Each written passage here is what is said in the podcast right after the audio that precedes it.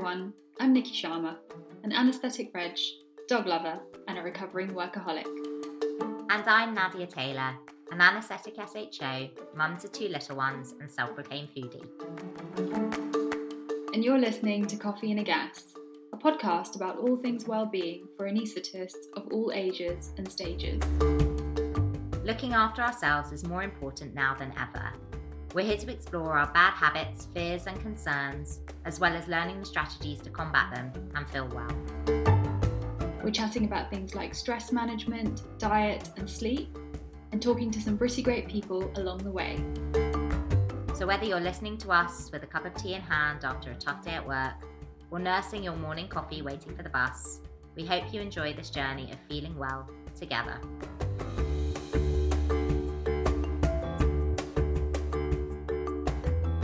Today, we are hugely excited to have Dr. Michael Mosley joining us to talk about healthy eating.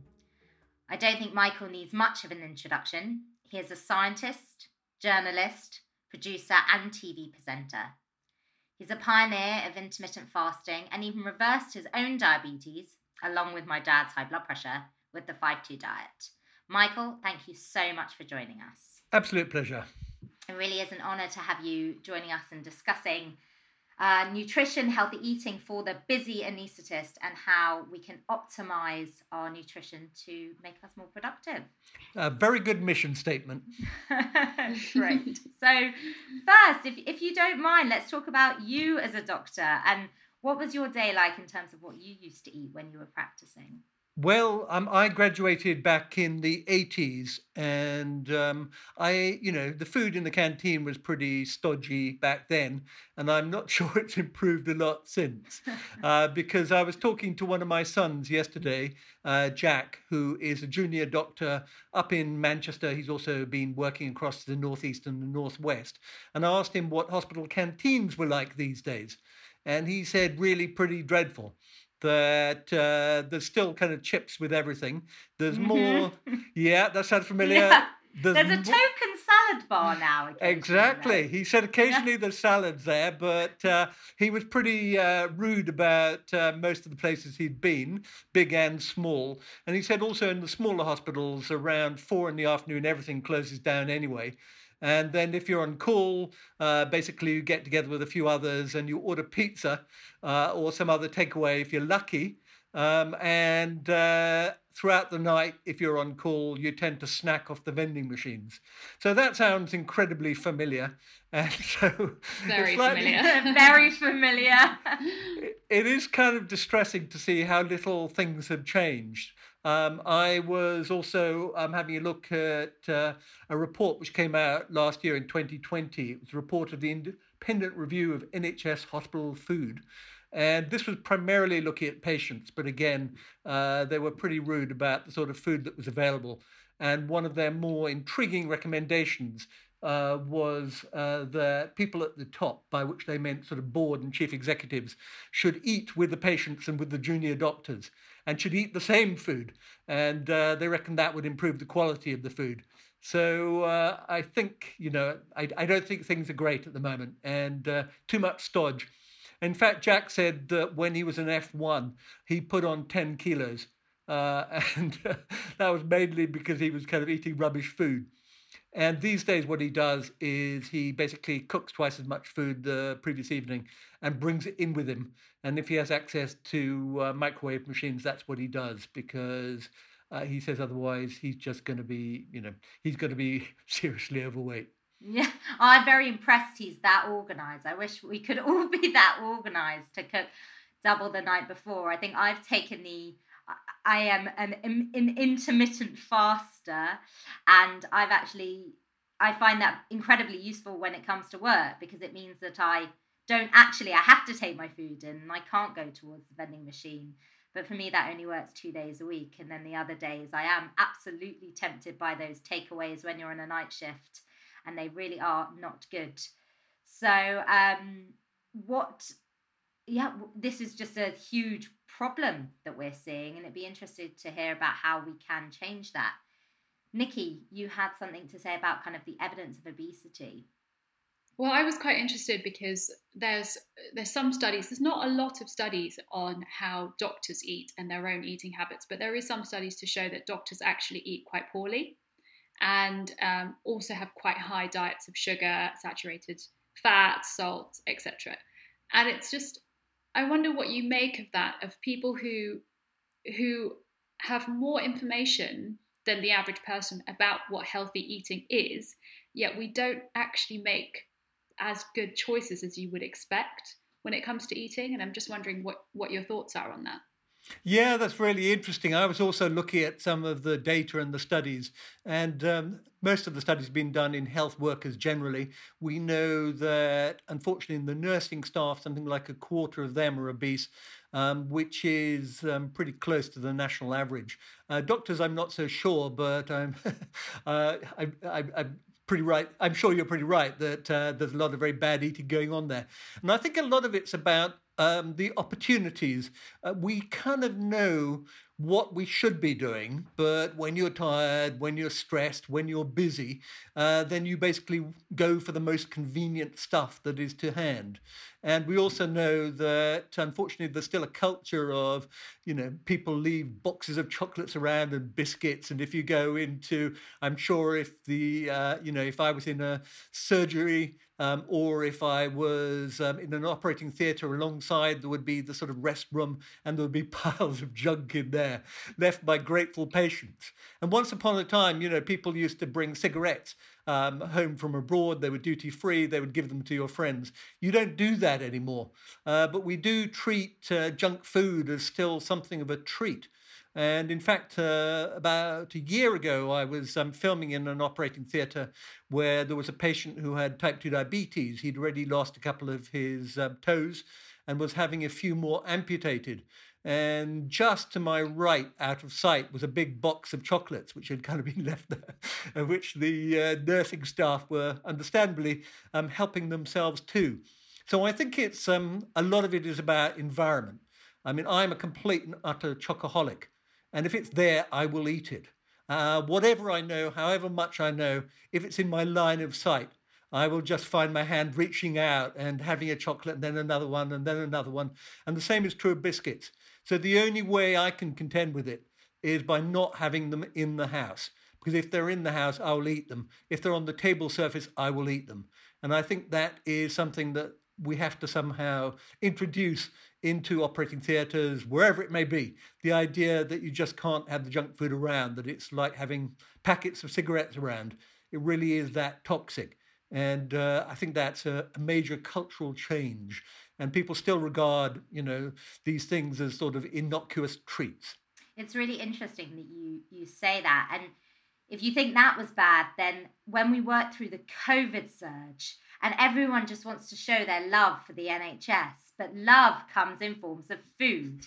um, the amount of food that we would have delivered was sometimes overwhelming. And unfortunately, a very small proportion of that was actually so there was some fresh fruit, but the majority was kind of convenience food or treat food. It was not what you would call nutritious. But there is that idea that it's it's a treat and we should be treating ourselves because we're working hard. But how do we change or kind of challenge that culture of it might be the treat at that time but actually are we being kind or is that promoting well-being in the in the long run or is that just kind of an immediate fix I think that it was a very cunning move by the food industry back in the 70s. You know, uh, there were things like a finger of fudge is just enough to give yourself a treat. And there was very mm. much a sort of you're worth it culture. And so gradually these things went from being very, very occasional treats to, um, you know, something that you expected to eat round the clock and we have to recognize. Um, and in a way, you almost have to get together with other people uh, because you know it has to be a consensus thing. That if you're in a GP surgery, you have to get together with all the medical staff and the ancillary staff and go, look, this is not healthy. And we know that it's great to bring in cakes and things like that, but can we have a vote on it? Uh, can we ensure that if we do bring these things in, they're put in a cupboard out of sight or something like that? And really to recognize just how unhealthy these foods are and that uh, we have to act as a unit because um, you know otherwise you're a spoil sport. If you're the person who's going, "Ooh, I don't think we should have these chocolate bars hanging around there," uh, you are the spoil sport. Uh, somehow you have to get people to buy into the idea that this is, you know, the major thing which is driving obesity, metabolic disease, and things like that. I mean, I do genuinely believe it is these ultra processed foods, uh, which once you start them, you do not stop. And we know that when you eat these ultra processed foods, uh, they are what contributes to hunger and things like that, much more than all the arguments about carbs and fats and things like that. It's these things that have been carefully engineered by the food industry uh, to be irresistible. And that's why I have a biscuit, I don't stop, I eat the whole packet. in a way that I'm you are never, not alone. and I'm never going to do that with broccoli. You know, I'm never going to do. There's a thing called the Yale Food Addiction Scale, which is um, from Yale University, uh, and they get a whole bunch of people to uh, uh, fill in questionnaires and things like that. Right at the top of the list, not surprisingly, is chocolate, followed by biscuits and pizza, and right at the bottom of the list of the world's uh, most addictive foods is broccoli and lettuce and things like that. So uh, it's very sad but true. I think I'm going to have to go into our trainees office tomorrow and, and see if I can get a cohort of people to join me. Because there's always, I don't know about you, Nikki, but in our office, there is always a packet of biscuits or crisps just casually sitting on the table to share around. There's also a bowl of uneaten fruit. So, you know, the, when the two options are there, you know which yeah. one people go for.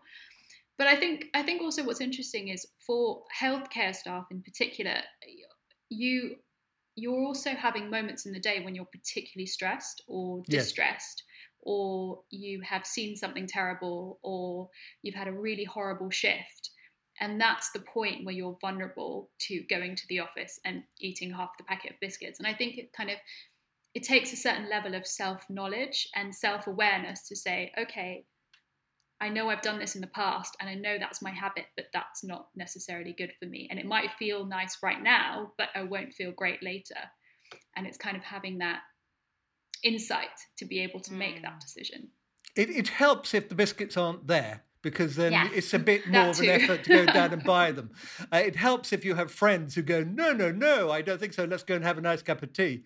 Um, it helps to do breathing exercises. I don't know if you're familiar with 424, but that's a very good way of sort of coping with stress in the short term. You inhale through your nose to a count of four, you hold it for two, and then you breathe out to a count of four. And uh, this basically switches on your parasympathetic drive and that lowers your heart rate and your feelings of stress. I've been doing a series for the BBC, uh, which is available on BBC Sounds, uh, called Just One Thing. And one of the episodes deals with breathing and uh, the impact that deep breathing has on reducing stress. So you have to find other ways to cope. And as you say, it's very much about realizing that when you've consumed the packet of biscuits, you will feel better for about 10 minutes and then you'll feel awful.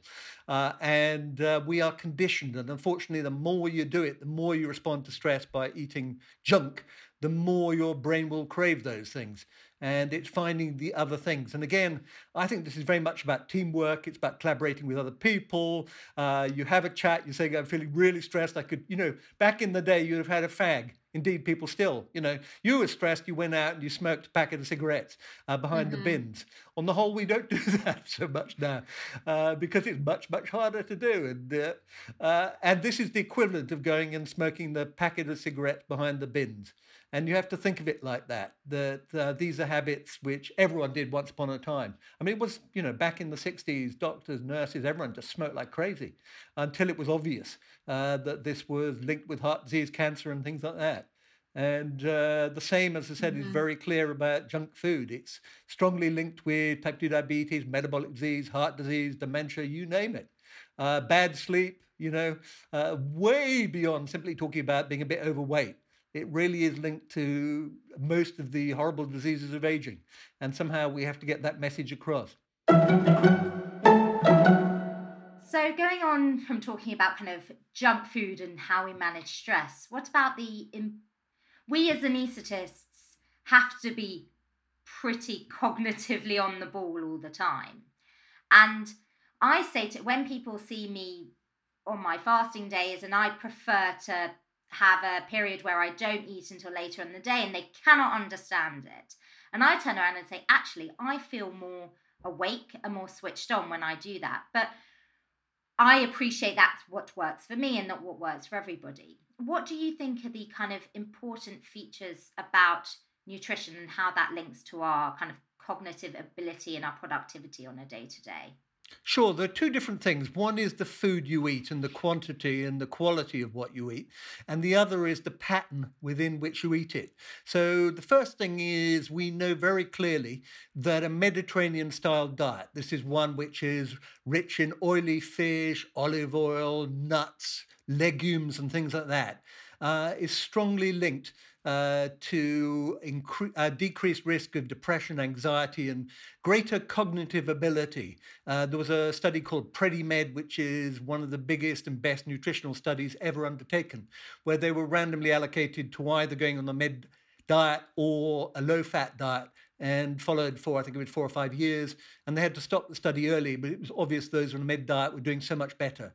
They not only had a third of the rate of heart disease, but half the risk of developing type 2 diabetes, but they also showed decreased risk of cognitive decline. So these were people who were, had type 2 diabetes, so they were already at risk. But we know that what the Mediterranean diet does, at least in part, is it seems to feed your microbiome, uh, the good bacteria, if you like, that live in your gut. And one of the things that happens there is that uh, they produce anti inflammatory factors. Um, and these travel to the brain. And there's quite a lot of evidence that inflammation in the brain is linked to depression, anxiety, and also uh, cognitive decline. So, a Mediterranean diet um, seems to be super healthy and for the brain.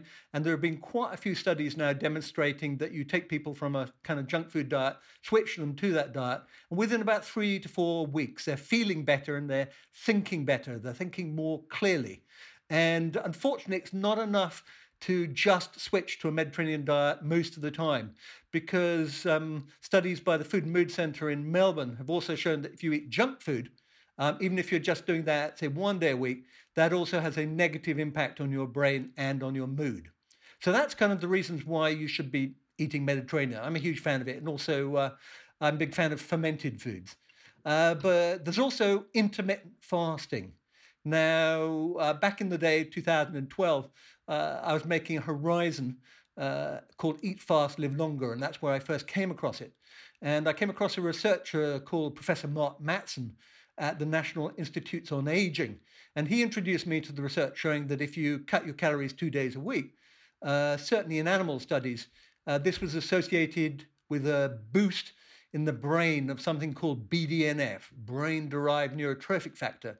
And this is a hormone that seems to stabilize brain cells and culture and nurture new ones. So he'd shown in animals when he stuck them on a 5 2 diet uh, that they grew new brain cells, particularly in the area of the brain associated with memory. And he's doing further studies now. I mean, the other thing you report, which is sort of clarity, that also seems to be something that a lot of people who practice 5 2 eating report. Not everyone. Some people find it distracting.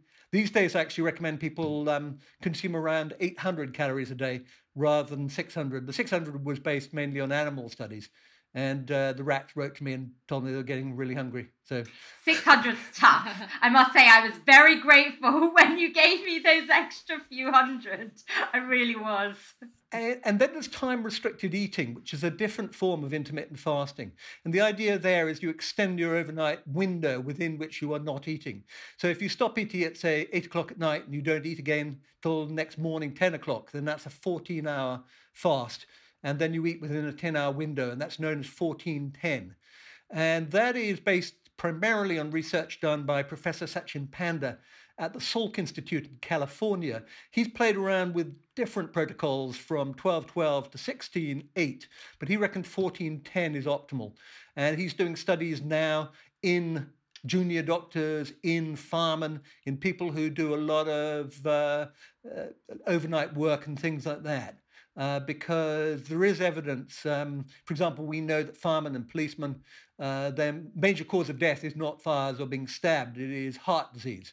And we know that if you work nights, your risk of heart disease is greatly increased. So he's interested in looking at whether you can reduce stress uh, by imposing a sort of uh, time restricted eating pattern on them. And there is some, some pretty decent evidence now, certainly accumulating, that time uh, restricted eating uh, also is beneficial for the brain. And that's why it's so unbelievably popular on the west coast of America amongst the techies. And so um, Professor Panda frequently gets invited to go and talk to the head of Twitter or Google or things like that. They're all desperate to keep their brains in great shape. And uh, he, he's doing some pioneering, interesting work. So I'm delighted that you're you find it really. I find the same thing when I do it. It just kind of makes me feel more on the ball. But obviously, it's not suitable for everyone. Yeah, absolutely. I think it's um, interesting the topic of night shifts because obviously in anesthetics we do a lot of night shifts, and the most people do eat quite a bit on those night shifts, and you obviously eat quite a lot of snack type sugary foods. But do you think there's a place for intermittent fasting overnight, not just for blood sugar, but also the whole giving your gut a break at a time where it usually wouldn't normally be kind of digesting? Is that something that you think might be helpful? Hundred percent. And interestingly, um, my son Jack, the junior doctor, I um, gave him all the research. I actually wrote a book called Fast Asleep, which goes into the science behind um, both how what's going on when you're asleep, but also shift work and how to uh, you know improve it. And so he incorporated that into his life. And what he does is he takes his food in with him. Uh, and he has a sort of meal at eight o'clock at night. Then he has another sort of meal around uh, midnight, uh, which he's brought in with him. And then he doesn't eat again until eight or nine the next morning. And if he's feeling peckish, then he has a handful of nuts or he drinks quite a lot of water. Uh, and if he's feeling, you know, he needs a bit of a lift, then he also has a light box because light is a very powerful way of waking you up. So rather than drinking caffeine, uh, he uses a, a, a, sad lamp that's 10,000 lux. Uh, and that will really perk you up. Uh, you have to use it judiciously. But so he does a uh, basically a 12 hour fast pretty much. And then he goes uh, back, he drives back home, uh, and then he has a sort of a light meal, and then he sleeps um, between about sort of 10 and about 5 in the afternoon, and then repeats. And so he finds that very beneficial. And another friend of mine who's a fireman does the same thing. But firemen also, you know, they, they do the night shift. They get there, they get lots of carby, junky food to eat, lots of, you know, sausage and mash and uh, mm. uh, comfort foods, which they sort of eat at two in the morning and then they're kind of woken up throughout the night sometimes. But he does the same thing. He doesn't eat between uh, midnight and 8 a.m.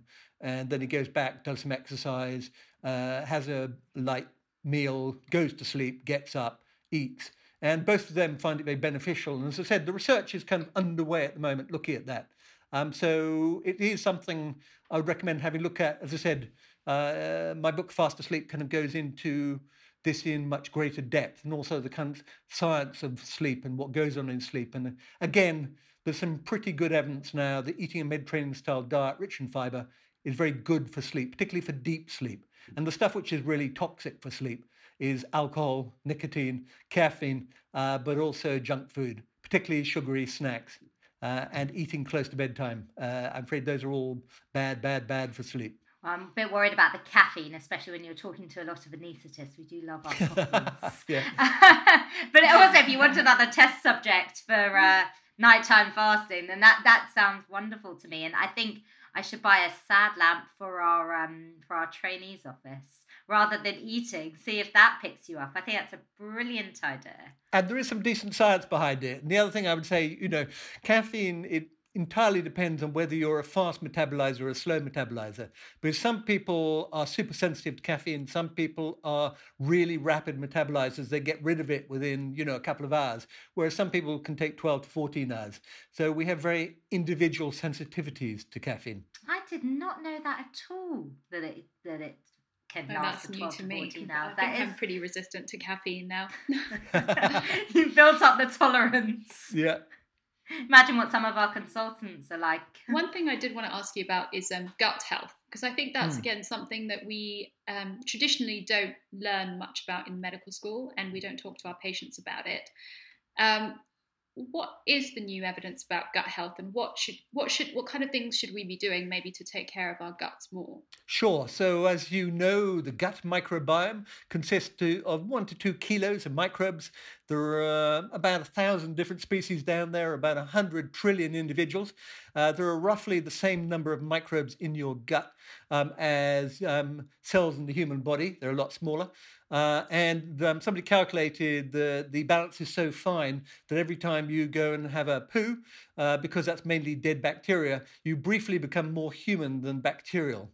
So the gut microbiome. Uh, Interesting. Uh, there you go. A fascinating factoid for dinner.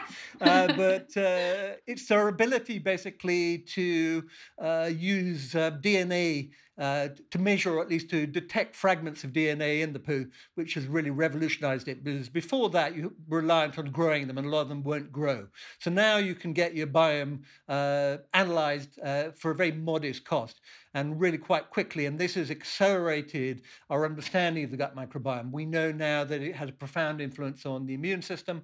It also has a profound influence on mood.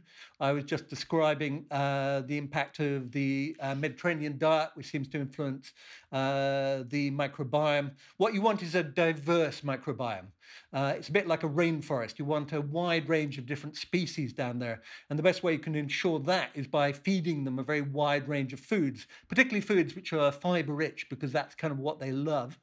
Uh, and as I said, the good ones down there, uh, they will convert uh, the uh, fiber into things like butyrate and other uh, substances which are anti-inflammatory, which is good for your health, whereas the uh, junk food will feed the bad ones that produce pro-inflammatory compounds.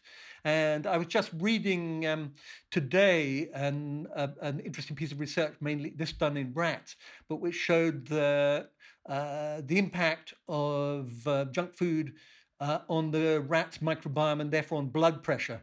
And what they found was that when the rats were fed a high fat diet, uh, they started to develop hypertension. And then they took the microbes, the microbiome from these rats and fed them to other rats. And those ra- other rats then developed hypertension without eating the junk food. So there was something in the microbiome uh, which was inducing hypertension, which I think is absolutely fascinating. Be interesting to look at that in humans. Again, we know that uh, feeding, um, doing intermittent fasting, or eating a Mediterranean diet, but ideally doing both, is a good way to reduce blood pressure. And the way it seems to do that is by altering your uh, microbiome, making it uh, more diverse and more healthy. So everything seems to be kind of tied in with each other. And I just find that fascinating. And as I said, the microbiome also seems to be in, involved in sleep. It has its own uh, clock and again, uh, as you were describing earlier, if you're eating uh, in the middle of the night when the microbiome thinks it should be asleep, and when your gut thinks it should be asleep, uh, then your body is not going to enjoy it. Uh, somebody described it to me as a bit like, you know, you go and wake up, uh, you go into the restaurant and you demand food at one in the morning, you wake up the staff, they're pretty damn grumpy. Uh, and you do need also a kind of quite a lengthy period of time, probably about 10 hours or so, uh, to give your gut a bit of a rest because it takes a huge battering during the course of the day, uh, you know, digestion and things like that. So you need it needs to be replenished. And again, it's a bit like a motorway. I'm mixing my metaphors here, aren't I? Uh, but it's a bit like a motorway. You can only repair the motorway when cars are not roaring up and down it. So if you're just kind of eating around the clock, uh, then it's likely you will develop um, gut related problems. And again, be interesting to know how common that is in anaesthetists, but I suspect probably quite common. Probably. Yeah, I suspect very common. I think that's really interesting about the microbiome research, and I'm not sure what the feasibility will be about doing that in adults. You know, having transferring someone's microbiome to someone else, but I would be interested to see what how how that pans out. Oh, they're they're doing it. I mean, uh, oh, they're fecal, doing it. Oh, wow. Oh, yeah. Of course. Uh, fecal transplants are the thing. I don't know if you've ever seen a fecal transplant. Never seen it. This is completely new to me. it's a treatment for C. diff, isn't it? It is a treatment for C. diff. Mm. Nothing else works. This has a ninety-eight percent success rate. Uh, I saw amazing. somebody on I saw somebody on death's door. They had spent their, you know, the last five years just traveling to the toilet every half an hour, and they were skinny and wretched. They had a poo transplant, and within a day they were up and smiling, and their days were behind them. They're using now, uh, as pilot study in on autism because we know there's a link between your microbiome and uh, autis- and your risk of autism, and certainly again in this case in children. But no, they're they're looking at poo transplants for a whole range of different conditions. One coming to you that soon. It's incredible. yeah, I look forward look forward to seeing it. There's a famous line from a TV show that a lot of us might have watched. It says, "Everything comes down to poo." Absolutely. I'm so pleased that we're fin- almost finishing on that topic. Um, so um, I must say that you have given us a huge amount of food for thought, and I apologise for that metaphor there. Um, but I do challenge anybody who has listened to this for the past half an hour or so to go away and not be inspired to try and eat more healthily. The, the huge number of benefits that you've described, not only for our well being, but for our um, mental and physical health are, are, numerous. So thank you so much for that. And going off from your uh, podcast, perhaps you could give us just one thing to for us as anaesthetists, as shift workers, as night shift workers, to that we can take away one easy bite-size tip that we can do Absolutely. Get together with your friends and colleagues and uh, ditch the junk food. Get it out of the room, get it out of the cupboards, get it away from your vision.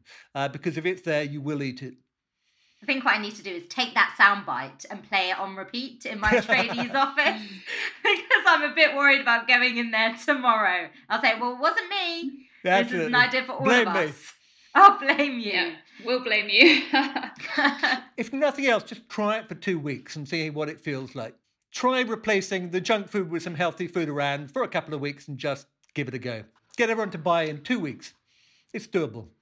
Two weeks. I think we can do two weeks, definitely. You can even do an audit on this, guys. I know it's ARCP season coming up. So for any trainees looking for a research project, there you go. There's two weeks worth of an audit. Absolutely. And then you can have a vote afterwards and see if you want to bring the junk back. And if you do, I'll be very sad. But I, I, I, respect I respect democracy. Michael, thank you so much for talking to us today. You've given us so much to think about. I've definitely uh, taken a lot away, and I'm going to think about my eating habits and I'm going to talk to the people at work about it. So thank you again. And um, yeah, it was very insightful. Thank you. Absolute pleasure. Good luck. Thanks for tuning in for this episode of Coffee and a Gas. We would love to hear what you think, so please leave us a comment on the Association of Anaesthetists website. And if you found this podcast useful and enjoyable, make sure to share it with your friends and colleagues. See you next time.